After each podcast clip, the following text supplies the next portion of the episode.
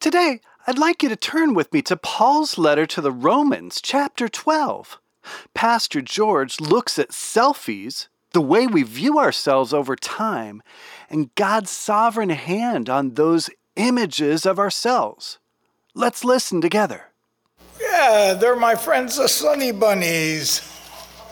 And they're into selfies, as we all are this this week and the weeks before and after, because we're in a sermon series called Sermons from Selfies.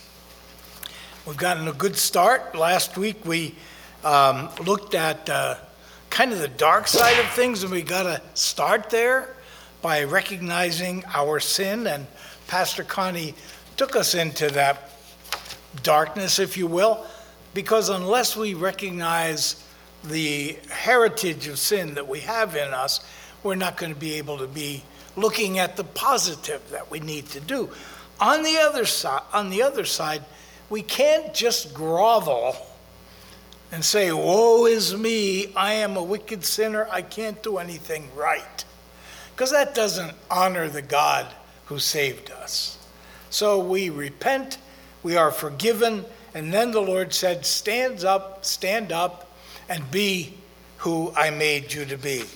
God didn't create us to just grovel in constant repentance. But what did he create us for? What did he create you for? That's what today's sermon is all about. And if you don't discern and cultivate the new you, what your giftedness is, then sin will reassert itself and will take control of your life. So it's important that you step out and say, who is this new person that God has created? I'm going to kind of illustrate this with, some of you think selfies are new things, but they're really not. When I was a little kid, about seven or eight, I had a kind of life-changing experience. My uh, family went to M S G to see the rodeo. Now, I know some of you think M S G means monosodium glu- glutamate or whatever, but it really means Madison Square Garden. That's the place in New York. We saw those cowboys come out and wrestle with steers and everything else. And boy, that was my awakening to what I was destined to be. And I went home, started listening to Gene Autry on a seventy-eight R P M record we play, to sing You Are My Sunshine. Some was well-known songs, but he also sang a really dark thing called Dust. Dust, can you see? Can this be eternal? Boy, he brought me into the dusty life of a cowboy. So my brother and I decided, both of us were going to be cowboys. And and we th- th- this is the first selfie I remember taking. I'm about eight years old there, and uh, and and and we argued a little bit about who was going to be the cowboy with the black hat, black outfit on a white horse, and who was going to be the cowboy with a white hat and a white outfit on a black horse. So I can't remember who won. I think we took turns, but the fantasy of growing up to be a cowboy was the first idea I had about what God had created me for. That's what I remember anyway. But we were very active in our church. And one time at a missionary conference, I there was a particularly charismatic uh, missionary from Africa. That caught my fancy. And then I knew that God was calling me uh, to be a missionary. And so I took this selfie. I think I was about eleven or twelve at that point. I even wondered, you know, if the two images could come together and I could be a cowboy missionary. I didn't know whether there were such things, but there were. I, I, I, but then reality took over in my life, and I went to college. And in order to pay for college, uh, I had to work in the summers and sometimes beyond that. And I found a, a wonderful old school house painter who took me under his wing and taught me the trade. And I learned what work was. And uh, and then I even thought this might be my life as a house painter. And that's where I'd be today. Well, that was my image at maybe about thirteen, fourteen, when I first worked with my hands, and then later uh, when I worked on painting houses.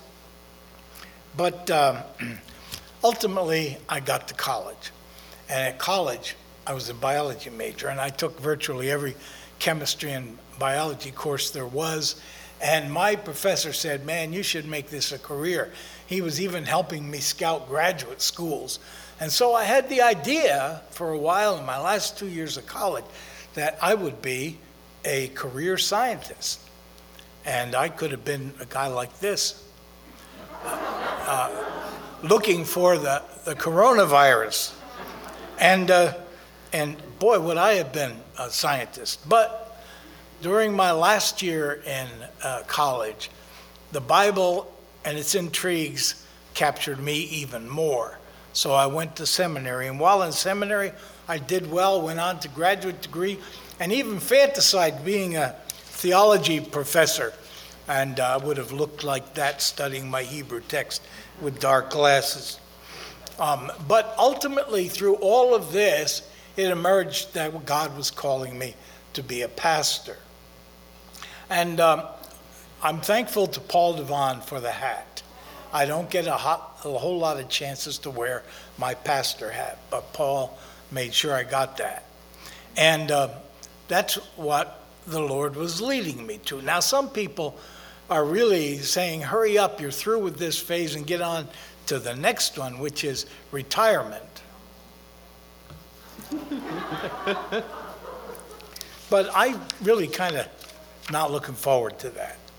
I I, I just, uh, it doesn't seem to be me, so I guess I'm resisting it. Here's, here's the point of all that.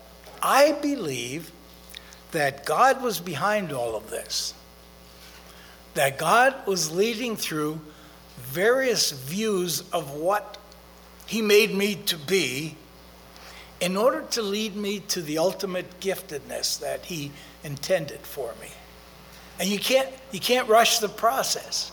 For me, that took, well, twenty some years, almost to my thirtieth birthday. I still graduated seminary, wasn't sure of my call to be a pastor.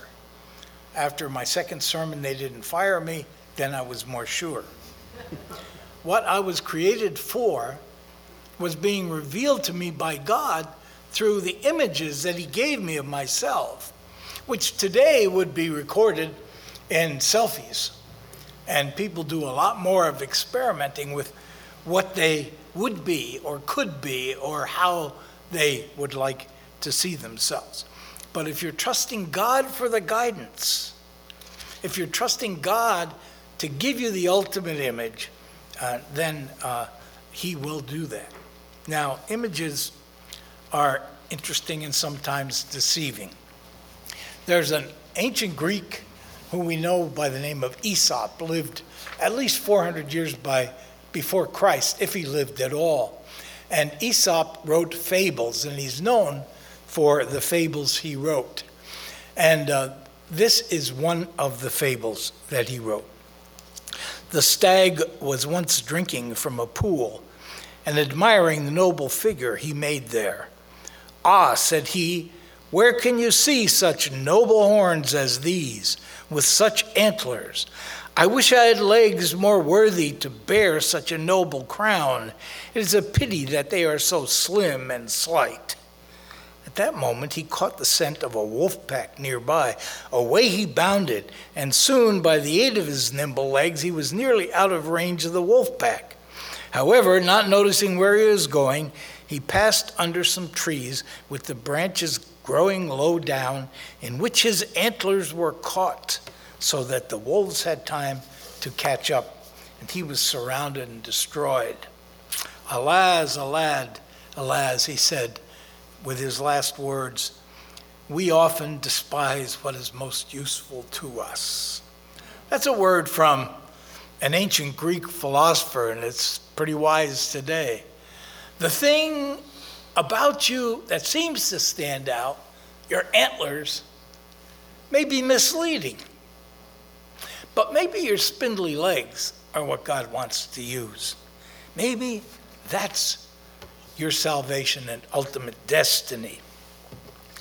When we read the New Testament, we see an emphasis on the gifts that come from our knowing the Lord and the Spirit gifts that he gives us. It's interesting when you listen to some teachers and preachers and they talk about the gifts of the Spirit. They can even tell you how many there are, whether it's nine or eleven, I'm not sure. But the gifts of the Spirit are described as certain uh, rather uh, uh, elevated gifts, uh, uh, uh, ones that you can really notice. But the gifts of the Spirit, as they're defined in the New Testament, are much broader than that. First of all, there are what I would call some character gifts. And we notice in that famous passage, uh, Galatians five twenty-one, here they're referred to as the fruit of the Spirit. By contrast, the fruit of the Spirit is love, joy, peace, patience, kindness, generosity, faithfulness, gentleness, and self-control. These qualities are spiritual gifts that God gives to every believer. Those are kind of generic gifts. And none of us should be without any of those gifts if we are truly uh, close to the Lord. But then there are also uh, gifts which I'm uh, going to describe as um, special gifts, special person personality gifts that we have. And uh, this is a familiar passage in uh, slide two, please. The, the passage in uh, Second Corinthians where Paul describes the varieties of gifts. And he emphasizes the word varieties. There are varieties of gifts, but the same Spirit. There are varieties of services, but the same Lord. There are varieties of activities, but the same God. To each is given the manifestation of the Spirit of God for the common good. So if you have a gift, whether it's antlers or spindly legs, it's a manifestation of the Spirit of God. And it's not just for your good, but for the common good. It's for other people. And all these, uh, Paul says, he goes on to describe some of the gifts, uh, such as gifts of healing, utterance, wisdom, working of miracles, prophecy, uh, discernment, variety of tongues, interpretation of tongues. All these are activated by one and the same Spirit, who allots to each one individually just as the Spirit chooses. So there's no bargaining, there's no doubt. God has allotted these gifts to us. In First Peter four ten, he seems to make the same point, verse ten. Uh, look, or like good stewards of the manifold grace of God. The manifold grace of God, that's not a part on a car. The manifold means many, many colors, many varieties, many shapes. Manifold is varied. As many people as there are, there are gifts. It's not the gifts of God. The gifts of God constantly surprise us because the gifts of God can be things we've never thought of before. So, like good stewards of the manifold gifts of God, you and I are stewards of the gifts he has given to us. Serve one another. Okay, the gifts God has given to me are for me, right? No. Serve one another. They're for others. They're gifts that God has given to you for the body of believers and for others in the world. So therefore, serve one another with whatever gift each of you has received. Whoever speaks must do so as one speaking the very words of God. Wow, is that humbling? You have the gift of speech. Well, the gift of speech can be a curse, as you probably found out. Well, make sure your speech is the very words of God. And if he has gifted you, it will be. And then whoever serves, there's some people who don't speak, but they do a lot of serving. But they also must do so in the strength that God supplies, to the glory of God, not so they may get a service award. for the good of the body. So the kinds of gifts God gives are character gifts. They are these personal strength gifts. And then there are ministry, ministry role gifts, which we read about in the familiar passage in Ephesians four. In verse eleven, the gifts he gave were that some would be apostles, some prophets, some evangelists, some pastors and teachers, some deacons, some Sunday school teachers, some T L C group leaders, some encouragers who call on the phone, some visitors who like to uplift people who are down and out. These gifts are role gifts, functions in the body of Christ. And every church recognizes certain gifts, but I think in churches we're blind to a lot of those gifts, a lot of functions that make the church uh, operate are, are kind of hidden and quiet, but we ought to acknowledge them all. These gifts are also grace gifts from God. And I want to add to the character gifts, the personal strength gifts, and the ministry role gifts to a fourth one. It's the selfie projection gifts. So those are the ones I put up there. The cowboy, painter, missionary, retired person, all of those things. And I believe that God works through that process to help us identify our gifts, to help us see what it is we can be.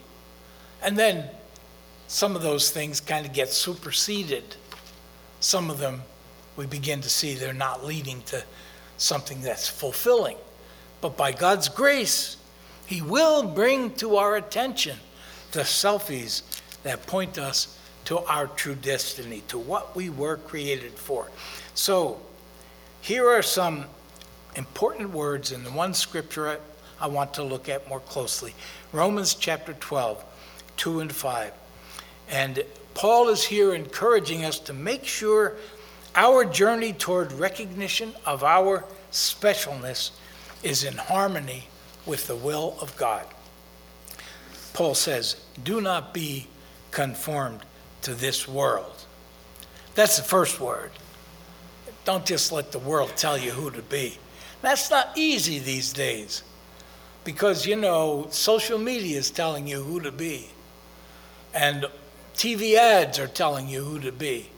And heroes in the movies are telling you who to be. But don't be conformed to this world. But by contrast, be transformed by the renewing of your mind. So we go back to last week's sermon, repentance and coming to the Lord and being given a new life. That doesn't just come boom like that. So now you're a new person. No, it comes by transformation from within. That's the way God does it, by renewing our minds, our souls, our spirits. And emerging from that is the giftedness. But be transformed by the renewing of your minds so that you may discern. He wants us to know what our gifts are, so that you may discern what the will of God is, what is good and acceptable and perfect. For by the grace given to me, the Apostle Paul says, he has the gift of discernment.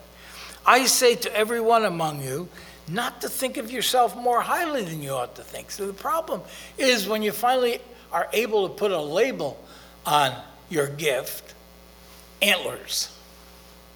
You become fixated with that.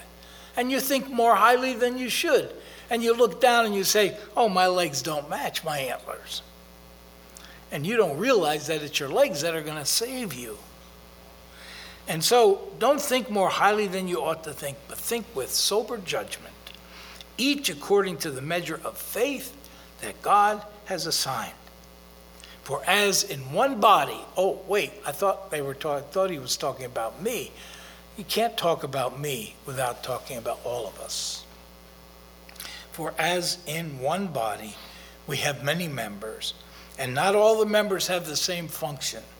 So we, who are many, are one body in Christ, and individually we are members of one another.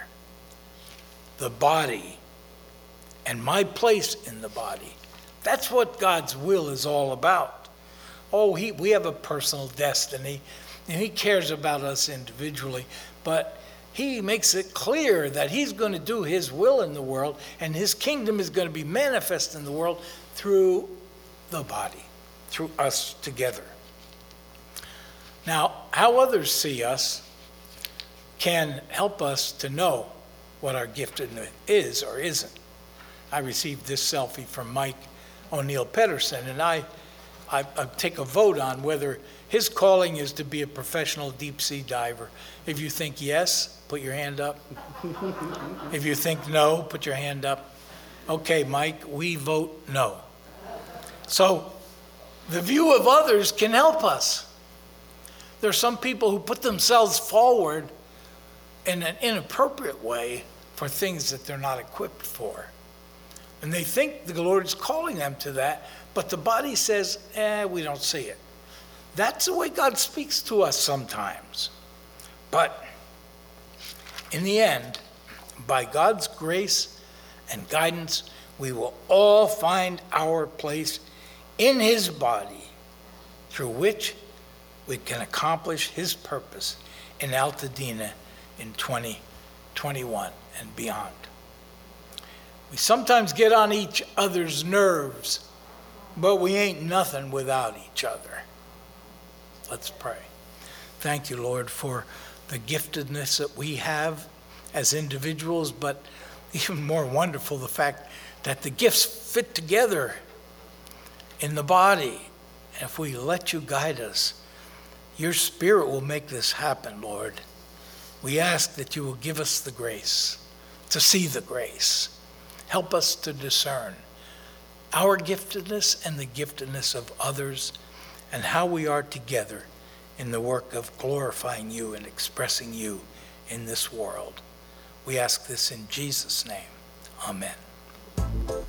We meet in Altadena every Sunday morning at eleven a.m. Pacific, both in the sanctuary and on YouTube. Most other events will be starting up soon, but if you need prayer now, please reach out to us at altabapprayer at a o l dot com. And again, as always, we pray God's blessings on you this week.